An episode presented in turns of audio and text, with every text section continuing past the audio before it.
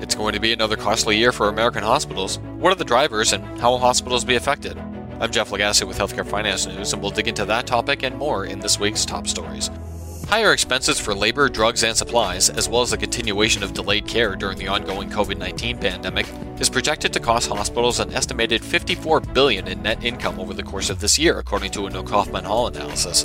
Healthcare Finance News reports that these losses will be ameliorated somewhat by the CARES Act. Without CARES Act funding, the losses would be in the vicinity of ninety-two billion dollars. However, there are still unknown variables, as the Delta variant and other coronavirus strains could result in even greater financial uncertainty for hospitals.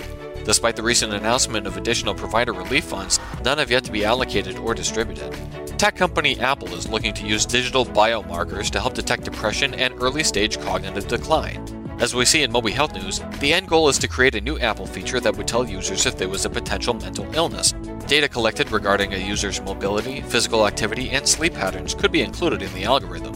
The new effort could be tied to collaborations that the Silicon Valley titan already has established with U C L A researchers and pharma company Biogen. According to the C D C, four point seven percent of adults over the age of eighteen living in the U S have regular feelings of depression.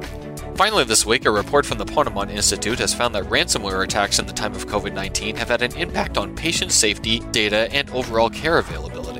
According to Healthcare I T News, the pandemic has introduced new complications, including remote work, staffing strains, and scaled-up I T needs, into an already fraught healthcare security landscape, and bad actors have taken advantage.